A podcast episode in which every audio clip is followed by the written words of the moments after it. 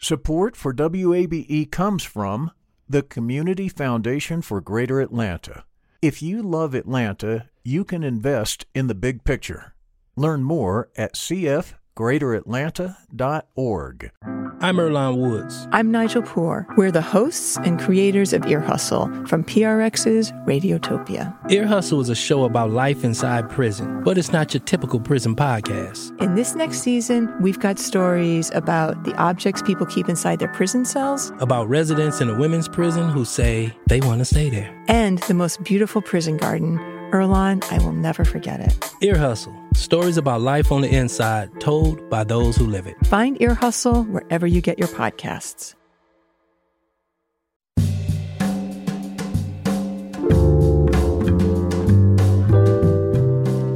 From WABE in Atlanta, welcome to this Veterans Day edition of Closer Look. I'm Rose Scott. Coming up on today's program, We'll hear how Atlanta based Caring Works has a program to help homeless veterans.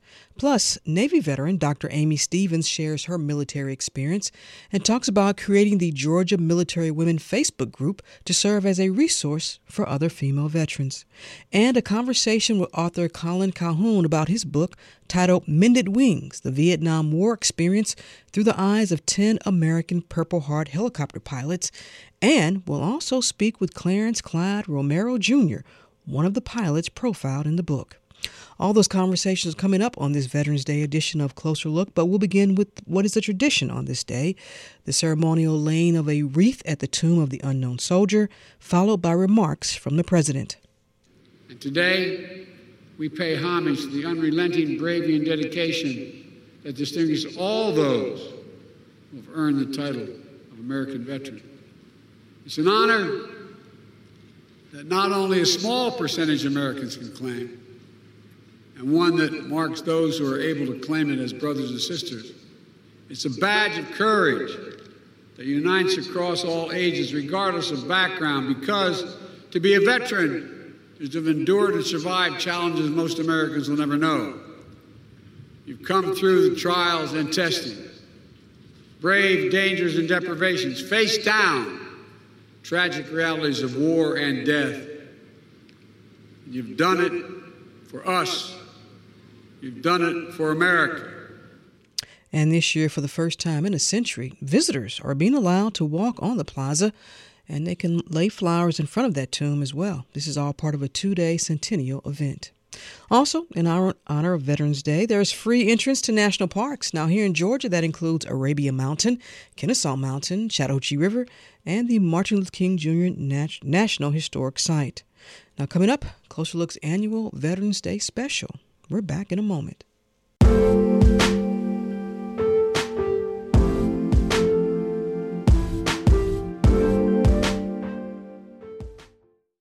Support for WABE comes from the Community Foundation for Greater Atlanta.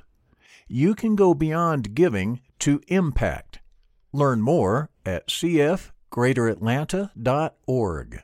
The field of mental health counseling is growing rapidly, and Richmont Graduate University can equip you with everything you need as a licensed professional counselor while integrating your faith into your clinical practice. Programs are offered in Atlanta, Chattanooga, and online. Apply today at richmont.edu. That's R I C H M O N T.edu.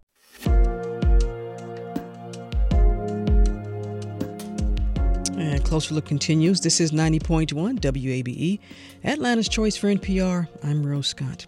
According to the Department of Veterans Affairs, there are around 19 million U.S. veterans as of this year.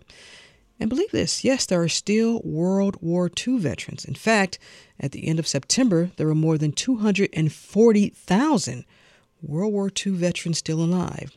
And that's out of 16 million who served in that war. And it's estimated that there are 234 deaths per day. Remarkable numbers. Now, here in Georgia, it's estimated there are more than 4,000 World War II veterans. But it's also believed that these women and men, who are our nation's oldest veterans, that they're being taken care of.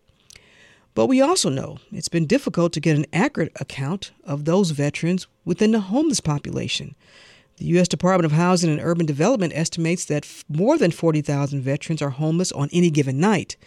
But over the course of a year, approximately twice that many experience homelessness. The Atlanta based nonprofit Caring Works has a program designed to help homeless veterans, and they're also going to use an artistic way to discuss the issue as well. Joining me now is Caring, Work, is Caring Works CEO, Dr. Carol Collard. Thanks for taking the time. I appreciate it. Thanks so much for having me.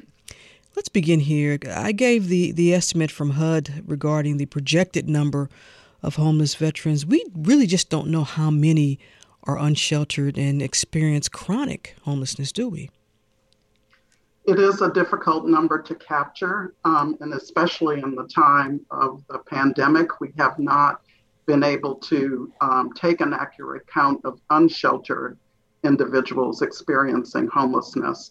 Right now, the number is targeted at 764 for the number of veterans experiencing homelessness in Georgia. That's in Georgia. Mm-hmm. Any idea of the, within that number within the Atlanta region? Um, that number is from the city of Atlanta count, so it may there there are areas of Georgia where mm-hmm. they're not taking account, so it's really hard to get an accurate number. Former Atlanta Mayor Kasim Reed in his administration had said that they had, they being the city government, thought they had ended the homelessness problem for veterans, and, and there's been some controversy over whether or not that really happened. But this is something that your organization can confirm that yes, there are homeless veterans on Atlanta streets right now. Um, yes, there are. I think what needs to be clarified, and maybe um, it hasn't been previously, is that there's more of a functional end to homelessness. And not to split hairs, but it simply means that homelessness is not over. Mm-hmm. Unfortunately, it's not over for any population, but is what is the length of time that it takes once you've experienced it for you to be rehoused. And if that can happen within 30 days, then we consider it a functional end to homelessness. Dr. Collard, someone listening may say, well, listen, this is what the VA is supposed to do. They're supposed to, they provide services for our nation's veterans. Where is the breakdown through your lens? We're not blaming the VA, but it, clearly there is a breakdown here through your lens. How do you see how this happens? Um, well, it's just one person speaking, and obviously, from my perspective, I think we're just simply overwhelmed with the volume. You mm-hmm. know, we have had armed conflict for the last 20 years. And those numbers of individuals coming back are coming back to us. We're still learning mm-hmm. um, what their experiences are and what the impact of those experiences are. And so I will say locally, I'm sorry. no, go ahead. No, go finish. Locally, we have a very strong partnership with the VA. We have um, funding that we receive to serve um, individual veterans in our residential treatment program. We also are partnering with them on a telehealth opportunity. So there is work to be done and work that is getting done, but I think they are simply overwhelmed with the volume. And so, what you're saying also to Dr. Collard that folks should understand, we're not just talking about maybe veterans from Desert Storm or, or even prior to that Vietnam War. We're talking about veterans, so person, military personnel who are returning just within the last two decades here. Absolutely, absolutely. Our, the average age of the veterans that we're currently serving in our programs is about 50. So there are, of course, older veterans, but there are more people experiencing um, PTSD, every, you know, all the time. Which requires mental health resources. exactly. Dr. Collard, what stories are you hearing that you can share from our veterans as to how they ended up being unsheltered, how they end up being in a situation where they now need your resources?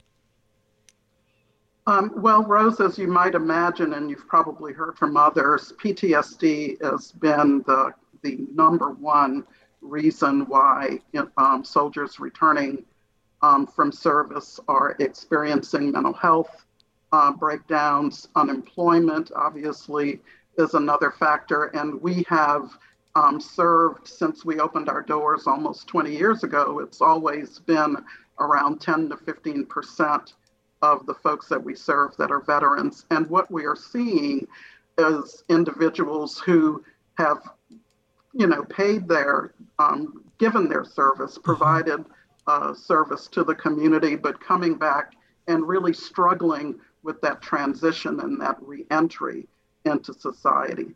So there are a couple of guys in particular um, that I would share with you mm-hmm. who have had experiences. One of them was himself an addiction counselor. Um, and through because of his own experience with PTSD, found himself homeless um, and in our ultimately in our care. Um, but they can be helped. They can get back to a level of, of stabilized care. They can contribute um, to the community, and we're seeing that kind of success every day with those that we care for. Let's back up for a moment, Dr. Collard, and for folks who may not be familiar with Caring Works, is at the core of what you all do, which is providing resources and also working with partners, you know, having partnerships uh, for our, our unsheltered population and obviously those who are experiencing chronic homelessness. Uh, give a little backstory here, how you all came together. Uh, certainly. So, Caring Works actually was the sister organization to an affordable housing developer, as I shared over 20 years ago. And we've evolved, um, become more independent from that developer to provide affordable housing and critical supports to people, individuals, and families experiencing homelessness in our community. Um, over time, we've more specialized to serve what we call chronically homeless adults. Mm-hmm. And those are the individuals who have that intersection with homelessness, mental health, or other behavioral health disorders, or some other um, chronically disabling physical condition. And that's over time evolved. Um, we found that those individuals, although they make up maybe 20% of the entire homeless populations, are experiencing homelessness for longer periods of time, more recurring bouts of homelessness, and of course, have these unattended physical and mental health needs.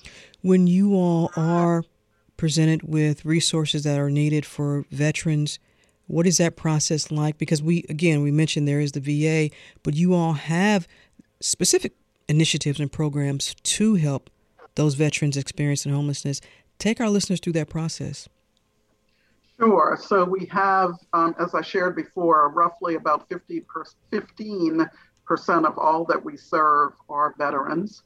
Um, but we do have specialized program, one of which is a permanent supportive housing program that we have targeted um, to veterans. When we are full, that serves 30 individuals at any given time. And it's a permanent, affordable apartment. They can stay for as long as they need to.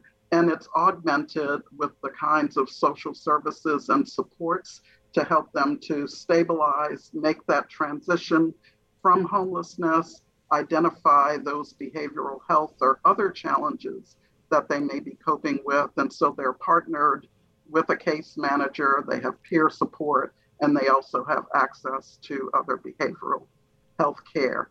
The other program that we have is Hope House, where we have dedicated beds for veterans, and that program provides residential treatment to individual men who are experiencing homelessness.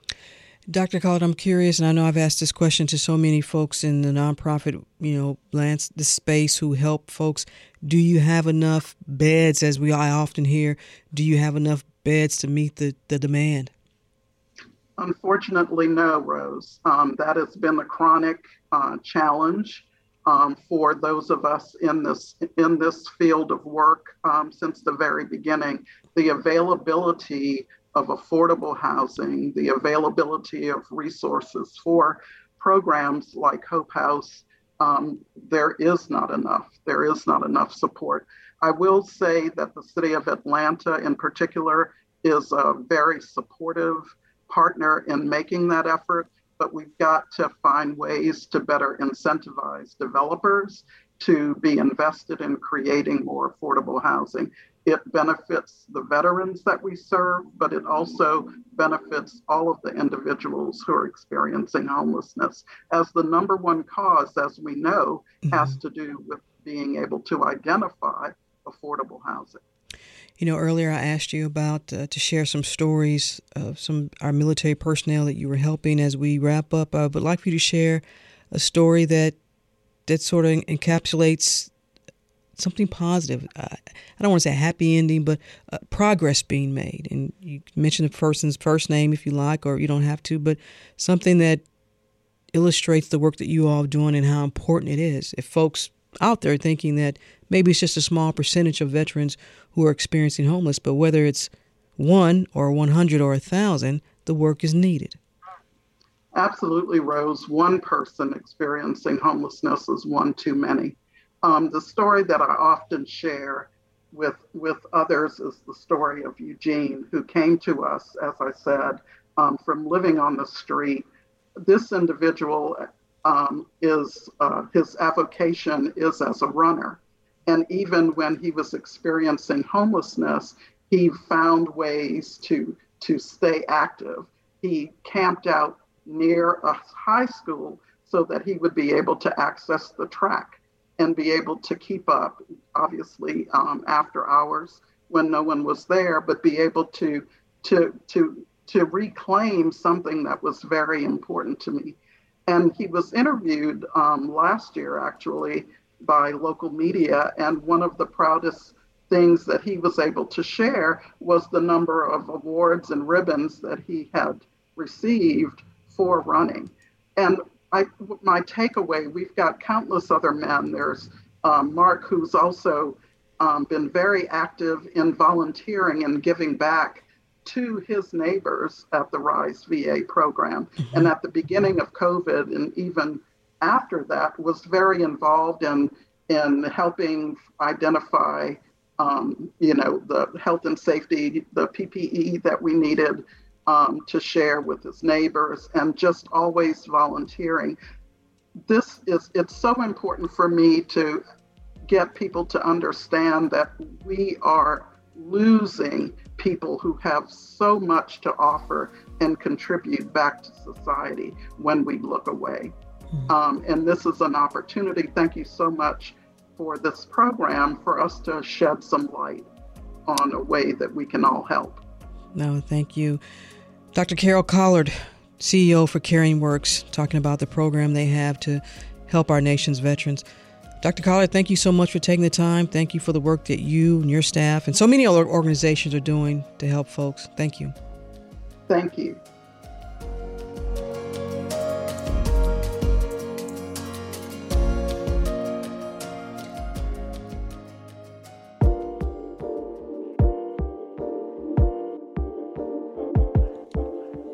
Closer Looks Veterans Day special continues here on 90.1 WABE. I'm Rose Scott.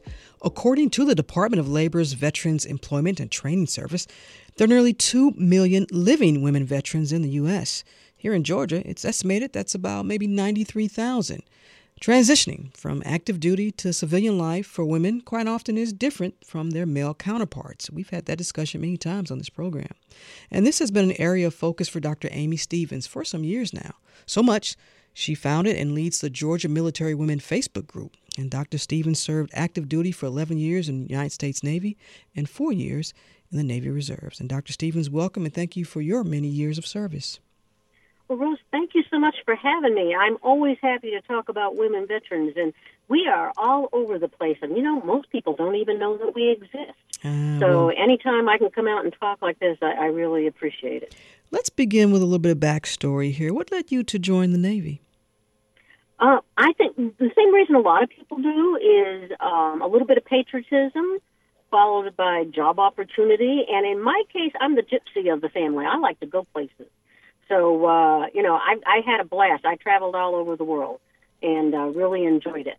So there's a lot of different reasons why the people uh, join the military. Um, but I, I can tell you 99% of us would definitely do it all over again. When you told your family that this is what you wanted to do, uh, what was the reaction? Just curious.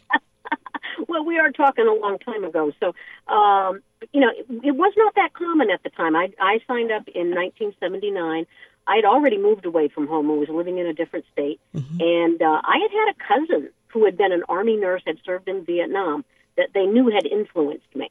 So they weren't that surprised. Because they they knew I was the type of person that would do something like that. So my family was very supportive. How would you sum up your military, your, all the years in the military, especially in the Navy, your experience? Uh, yeah, you know, there's always ups and downs to every place that you go, mm-hmm. but you meet such awesome people. It is like having a whole new family.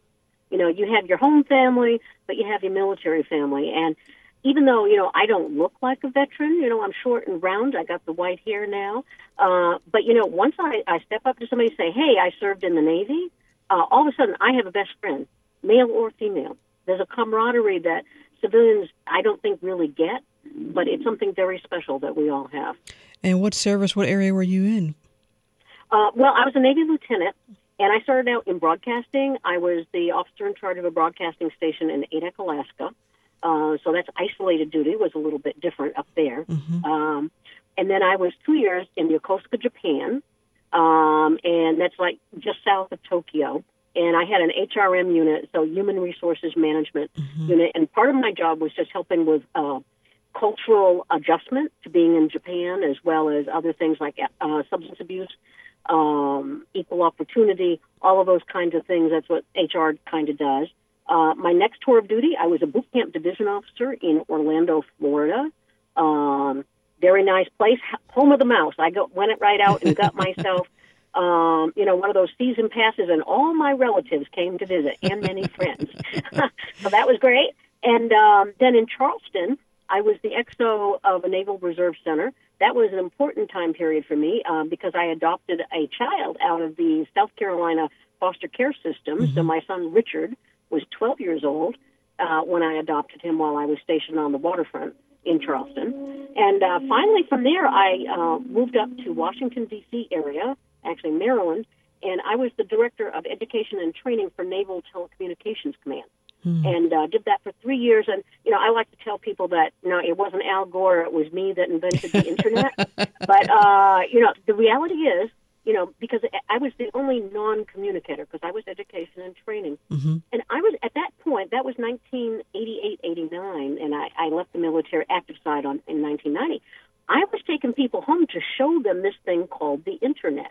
and, you know, seriously, so we were just starting, and, and I played a, a small role, perhaps, but in uh, updating all of the training for the Navy on communications because of this thing called the internet. Wow. Um, so that was kind of awesome. And from there, I did I did a few years in the reserves, um, and you know every place is different. But mm-hmm. again, it comes back to the people that you meet. Absolutely. And you know that that's what really makes a difference. And it, uh, I'm glad to say I still have friends from every single one of my duty stations and uh, never expected to be working though full time. It seems as a volunteer with veterans now, but well, I really enjoy it. And let's talk about that because transitioning from military duty to civilian life, I don't know what that was like for you, but for the women that you, your fellow female veterans, when you all have this conversation, what do you hear the most? Well, I'll tell you about my own transition. Um, you know, as a Navy lieutenant, who wouldn't want to hire me, right? I had commanded you know, hundreds of personnel. I had had oversight of millions and millions of dollars worth of equipment. Could not get a decent job, and and like many other veterans, especially women veterans who have a child at home that needs attention. Also, keep that in mind. Um, I did not transition well. Is that I, I was able to finish a master's degree in counseling, um, you know, at Johns Hopkins. But the thing is, um, especially back then, there weren't resources like what there are now. And mm-hmm. I actually got to the point where I was going to lose my house. So I ended up selling my house and I ended up renting a room for six months from somebody so that I wouldn't have to sleep in my car. Mm. That's how bad it was. And um, and the thing is, you know, I said right okay, you know, after time. It took about five years. And that's when I came down here to Atlanta to be with the U.S. Department of Labor, and I am retired, you know, as a civil servant. But you know, people think it's just certain people. No, it's all of us, and especially women, because we are caregivers by nature, most of us. And if we don't have kids, we got parents, mm-hmm. we got responsibilities. Is that um, typically the male veteran is going to be more focused on career stuff, but typically women do struggle harder and, and end up having great, much greater financial problems. When I moved to Atlanta, I was thirty thousand dollars worth of debt. Mm-hmm. You know, and that was in 1995 you know, once I got myself a good government job, I worked during the day, I worked at night, and I worked on weekends to pay off that debt. And by then, my son was 20, 21 years old, but still, you know, it was definitely a challenge to do everything that I had to do. And that experience, I'm imagining also with, with you knowing firsthand, obviously understanding not just transitioning to civilian life, but all the other unique circumstances that our women veterans face. Was that behind you founding and now leading the Georgia Military Women Facebook group? Well, I, will tell you, the, the, the Facebook group is an amazing thing. It brings people together. It really is uh, unique. We have over 4,300 members all over Georgia. We have locations where people have meetup. In fact, I'm sitting out here in my car outside the Olive Garden because 10 of us were inside getting our, our free uh, uh, Veterans Day lunch. Yes. So thank you, Olive Garden. It's delicious. I have leftovers in my back seat. Um, but, you know, it's great. But tell you, I really didn't get involved with veterans as much when I first got off of active duty because you know what, what does a woman veteran look like, right? Mm-hmm. You know the guys wear the ball caps and the t-shirts, and, and the ladies don't. But it wasn't until 19, um, uh, 19 uh, 2008 when the economy tanked. By then I was out of my job with civil service, had started a private practice as a licensed professional counselor. The Georgia National Guard needed somebody to be their director of psychological health, and I was chosen for that job. I ended up working for the Guard for three and a half years during one of the time periods when there was the, a huge amount of deployment to Afghanistan. Is that the typical soldier in an airman in the National Guard in the state of Georgia is amazing because they are multiple deployers. They don't go just one time and come mm-hmm. home. They go five times, six times, eight times. And as their director of psychological health, I heard all the stories, and it really um, made me realize that especially women, were disconnected mm-hmm. and that they needed others to talk to. They really did. And there was no real good way to do that. And, you know, this was, you know, we're talking 2011, 2012. Uh, Facebook became the entry places. I started off with about 100 ladies with the National Guard, mm-hmm. and it's grown and grown and grown. We're very diverse. We, we're not a nonprofit, by the way. We don't have any money, so nobody called me asking for money.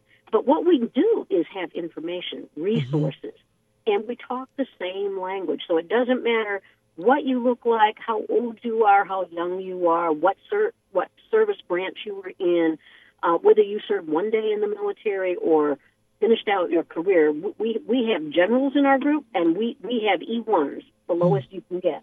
And, and so, so, you know, this it's, is it's a, amazing. This is a, a, a space, a safe space.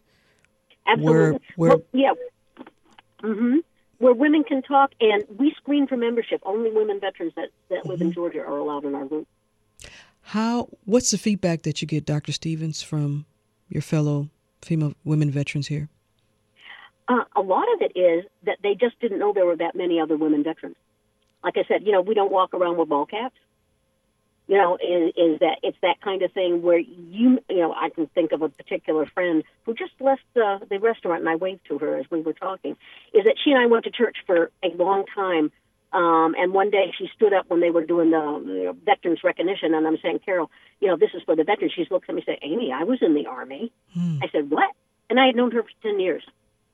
It's not something that comes up in casual conversation necessarily among women. Hmm. And um, and you find that all over Georgia that there are people that really want to connect and, and be with other people that value their service and understand what it was like. And oh, you know, and we do have needy people in our, in our group, but mostly our group is just regular folks. Did their service, did their time, did a good job, and, and now they're, they've transitioned back home. And Dr. Stevens, how has this group helped you personally as we begin to wrap up? Well, as as I'm a, an older person, I'm one of the oldest. Um, it gives a purpose of life because I know that we help people. We've helped, you know, the homeless. I heard your previous uh, speaker. Um, you know, we've taken women out of cars. Homeless women veterans you don't find in the shelters.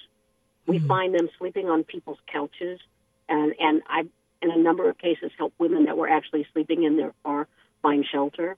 Um, most of the women are very capable individuals, but they just need a, a hand up, not a help hand out, mm-hmm. um, and they get back on track. That has been extremely re- rewarding. At this point, of course, I get a lot of feedback from from ladies I don't even remember their names, but mm. they'll say, you know, you help point me towards a resource, and now I'm doing really well, and I just want you to know that. And, and that's really what keeps me going. So it makes me feel good, and it helps them. It's a win situation. I'm so glad. And I hope that people will look us up on Facebook. It's um, the closed group is GA Military Women on Facebook. There's four questions to answer that are screening screening questions. So we want to make sure that you are actually a veteran, a female veteran living in, in Georgia. Hmm. Dr. Amy Stevens founded and leads the Georgia Military Women Facebook group.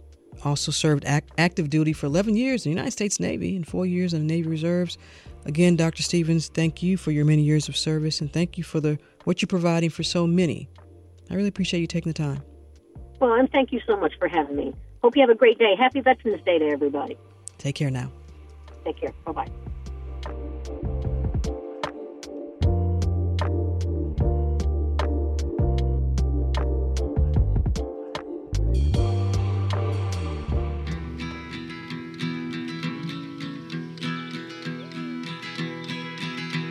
Oh, where have you been, my blue-eyed son?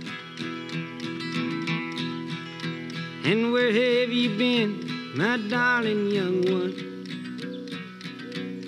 Viktor Frankl, who survived the death camps in World War II, wrote a book called Man's Search for Meaning. You know, to live is to suffer. To survive is to find meaning in suffering. And for those of us who suffered because of Vietnam, uh, that's been our quest uh, ever since. And it's a hard, it's a hard, it's a hard, it's a hard, it's a hard rain. That is former U.S. Senator Max Cleland in the 2017 PBS documentary by Ken Burns and Lynn Novick, The Vietnam War. Cleland died earlier this week. He was 79 years old. A Vietnam veteran, he entered politics in 1971. But three years earlier, he would be severely injured in the war by a grenade. Cleland would have both legs amputated above the knee and his right forearm. As declared and recognized by Congress, the Vietnam War began in actually February 1961 and lasted until May 1975. And it is estimated of the 2.7 million women and men who served in Vietnam, it's been documented that 58,220 were killed. As they returned home from Vietnam, the reception for these soldiers was quite different as in our nation's past wars. In the book, Mended Wings The Vietnam War Experience Through the Eyes of 10 American Purple Heart Helicopter Pilots, author and former Army helicopter pilot himself, Colin Calhoun, Pro- Colin Calhoun profiles 10 Vietnam veterans with their stories and in their own words. He joins me. I'm also joined by a U.S. Army helicopter of the 101st Airborne Division C Troop, then Captain Clarence Clyde Romero Jr., also known as Bro Clyde. I love that. But he retired as a full colonel from the Air Force National Guard in 1992. Gentlemen, thank you, first of all, for your service on this Veterans Day, and welcome to the program. Thank you. Thank you. Pilot Calhoun, I want to start with you. You tell the reader early in the book, quote, I never set out to be an Army helicopter pilot. So here's my question. How did it happen? well, uh, I was at um, going through air assault school while I was uh, in college, going through ROTC, and uh, we were tramping through the tramping through the woods, and uh, came out into a landing zone where a, or a pickup zone, I guess technically, and the uh, uh, they had brand new Black Hawk helicopters that were going to take us uh, from one point to the other. This was would have been 1980 or excuse me 19 yeah 1980 I mm-hmm. guess, and it was during the summer. It was hot, and I got on board the helicopter. And of course, back then, we all thought we wanted to be uh, General Patton, you know, the one that George C. Scott played in yeah. the movie, not the real one. and so that was what my dream was. And uh, but I was tired and hot and sweaty. I got on that helicopter. The doors were open, and as it started to lift off the wind started blowing through the cockpit and I smelled the cologne coming off the pilot in the front seat. And uh, it suddenly just hit me like a load of bricks. I thought, you know, this guy's going to drop me off in the woods in Kentucky. And then um, uh, after that, he's going to go home, go to the officers club, go go back to mama and i was going to be uh, you know trumping through the woods and yeah. probably wouldn't get back to the barracks till one in the morning and that's when i said i want to be that guy you know whether that was a good impression of helicopter pilots or not that's what i wanted to do and colonel romero your story is quite different because you wanted to fly from an early age growing up in the bronx Yeah, uh, that's what I always wanted to do. Uh, the war was right in the midst of me going to high school in New York, uh, and um, I made it work. Uh, it wasn't easy, but I did make it work. Uh, the war at the time was extremely unpopular, and mm-hmm. being a minority uh, from uh, from the New York City area, it was a, a tough choice, but it was something I wanted to do. And in the book, you talk about the extensive flight training that you went through. You experienced some racism, but as you just mentioned there, through perseverance and grit, you did not give up because you were determined to fly. Yeah, it was different. It was um, people don't remember in the the, the late '60s, uh, America was going through a big racial upheaval. Uh, Dr. King had been uh, assassinated. There were riots in Watts, Detroit, uh, and the Vietnam War. And then people don't also realize the Cold War was on. Uh, mm-hmm. We were we had troops stationed in Europe ready to fight the Russians. So it was um, it was a tough choice, but I had to. This is what I wanted to do, and uh, I did it. Uh, the military did provide me with the training I wanted. Uh, it's a totally different military now, and like mm-hmm. I said, I stayed in the reserves and I saw the trans the transformation. But as our former uh, chairman of the Joint Chief, who just passed away, Colin Powell, mm-hmm. he can, if you read his book, he experienced uh, pretty much what I experienced. Mm-hmm. Pilot Calhoun, before uh, we return our conversation to Colonel Romero, what prompted you to write Mended Wings? Uh, well, I was in flight school in 1984. I used to go out on the, the flight line, and they, we had the old Huey birds out there that come back from Vietnam. They were just peppered with patches over the bullet holes, little square one inch patches. And the instructor pilots I had were by and large uh, Vietnam vets, and they'd walk out on the flight line and look at one of those helicopters and say, you know, that's that's the air. Oh, you know, six seven two. That's the aircraft I flew out of Camp Evans in 1969 or whatever. And they're they tear up a little bit. Um, and I just always looked up to these guys, even way back then. I thought, man, I need I need to write. Somebody needs to write their stories. And then I mm-hmm. went to Fort Ord, California, was a Aero Scout platoon leader, and all my senior warrant officers and the um, senior uh, field grade officers were all Vietnam vets. I looked up to them as my heroes. Guys like Clyde, they're my heroes. Uh, they trained me to be the best Army helicopter pilot, the best Army officer I could be. And and I even way back then in the 80s, I resolved somebody's got to write a book book about this. And I almost I almost want to apologize because uh, it just took me so long to do it. I had to break genre and, and get away from the fiction that I normally write. Mm-hmm. But eventually, I just I said I got to do this while I can still honor these guys because that's what Mended Wing is all about is honoring guys like Clyde Romero. And uh, you know, Clyde, I know you're looking at him on the screen. He, he looks like a young uh, spring chicken out there. He's very healthy. But all these guys are in their 70s and 80s now. Mm-hmm. Colonel Romero, and, and I wish we had more time because we could really, and, and listeners, when they read your story, but I want to ask you, Colonel, how many times did your a copter you were flying take direct hit? Oh, I was a scout helicopter uh, pilot. Uh, scouts were pretty much like the Indian scouts that we had during um, our nation pressing out west. I took fire every day. Mm-hmm. I know I'm laughing now, but we I flew in an area called the A Shau Valley. Mm-hmm. It was mm-hmm. called the Valley of Death, and um, I took fire every day. Uh, and uh, when you're 19 years old, you're bulletproof. And I was, I felt I was bulletproof.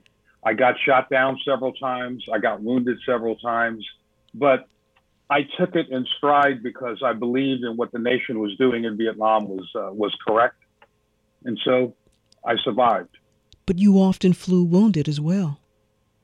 Oh yeah, yeah, because um, we were told uh, that even though you were wounded or you got hurt or shrapnel took a hit, every pilot wants to fly, and every, and there, there isn't a pilot out there that will tell you he doesn't like the flight surgeon. The mm-hmm. flight surgeon will ground you. The worst thing to do is go through flight school, which is a year long, go through transition, and then get grounded and Colin can back me up on this. Uh, yeah. Everybody hates the flight surgeon. And so you got wounded, and as long as it wasn't mortal, you patched yourself up and you flew. I mean, that that was it. I mean, nobody ever wanted to be grounded. Nobody. But you lost fellow pilots too, did you not? Oh God, yes. Yeah. Uh, when we went into we went into Laos for Lam Son 719. Uh, we lost a total of four crews, and uh, yeah, it and uh, one crew was body not recovered until 1995 in Laos. Hmm. Yeah, it was a uh, it it was a dangerous occupation. Pilot Calhoun, as you are collecting these stories from the pilots and Colonel Romero, Bro Clyde, as they call him, what is what's what's your what's been your takeaway as you are collecting these? You have collected these stories from these pilots.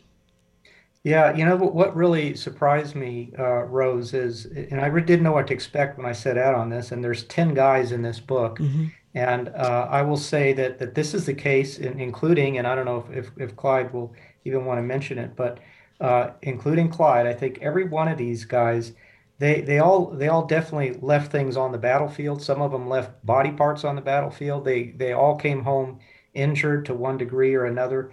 But what really surprised me is they, they managed to overcome the, the physical injuries. Even even one of my vets was a paraplegic. I had another in there who had some brain injuries. They all overcame that and they're all very happy with where they are today in their lives.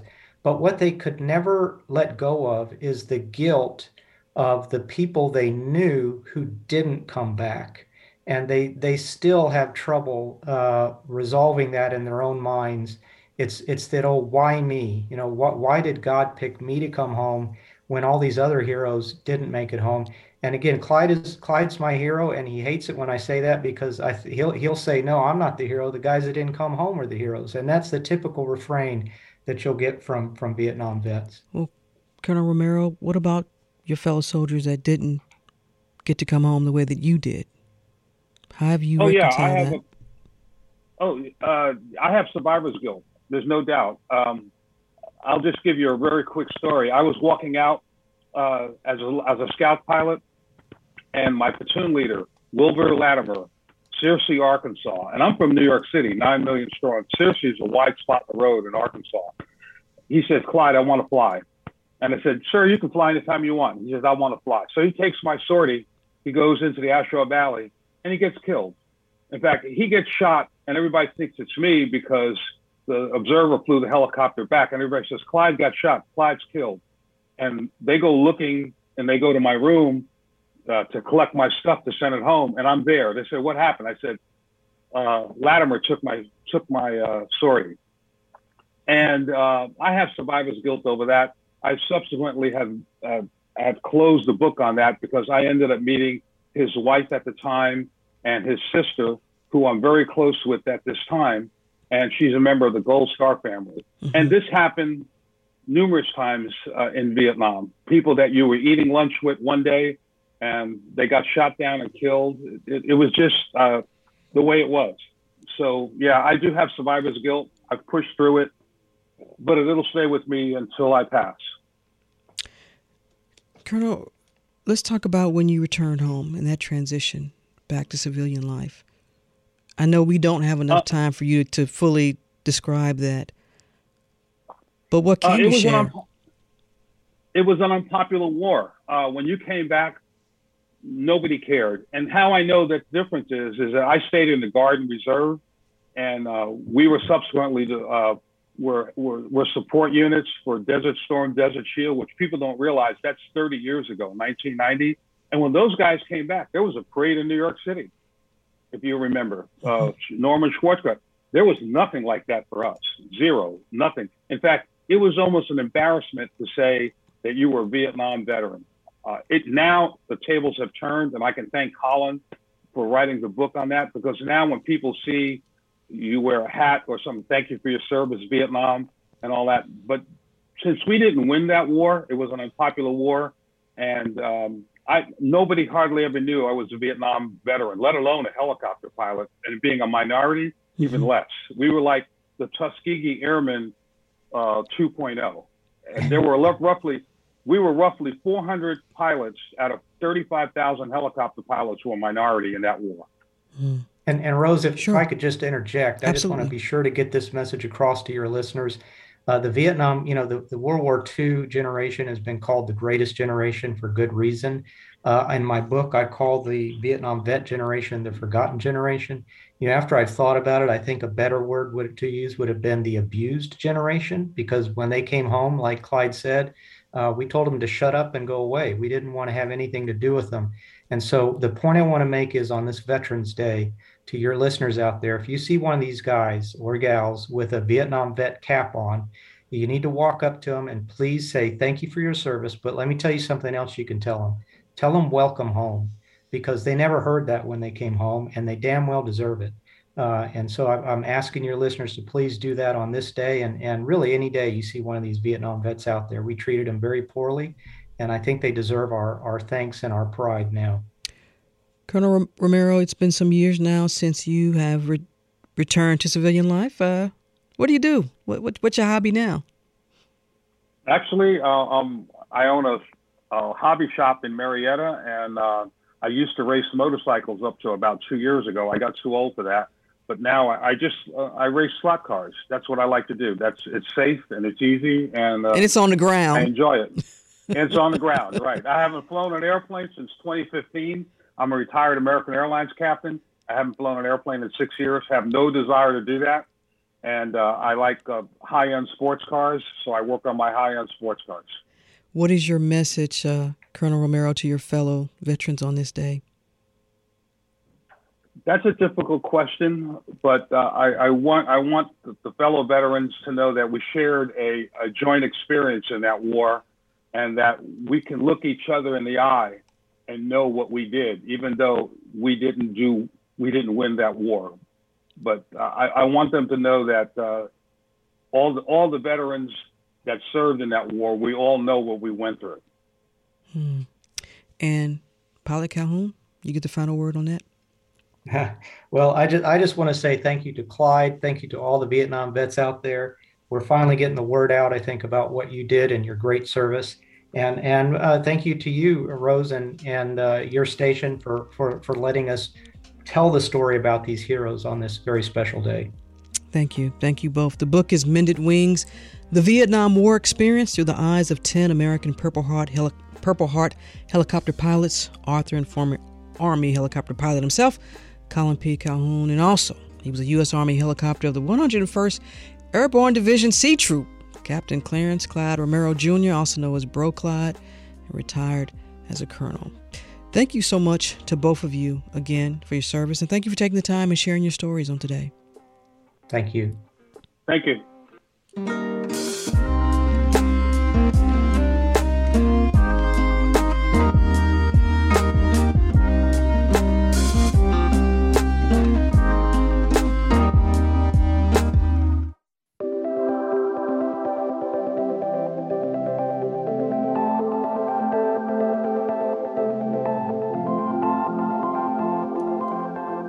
And that's it for this special edition of Closer Look on Veterans Day. Reminder to let us know your thoughts on today's program or any other. Send me an email, rose at wabe.org. And if you missed any of today's show, it's always online at wabe.org slash closer look. And you can listen to Closer Look weeknights at 7 p.m. as well as in our podcast. It's free, so subscribe to Closer Look wherever you like.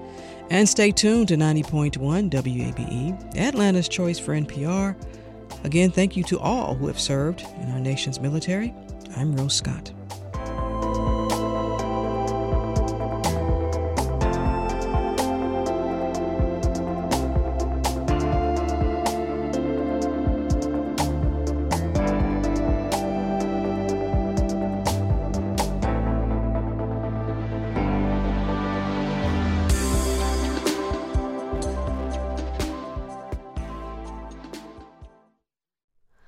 Hi, it's Terry Gross, the host of Fresh Air.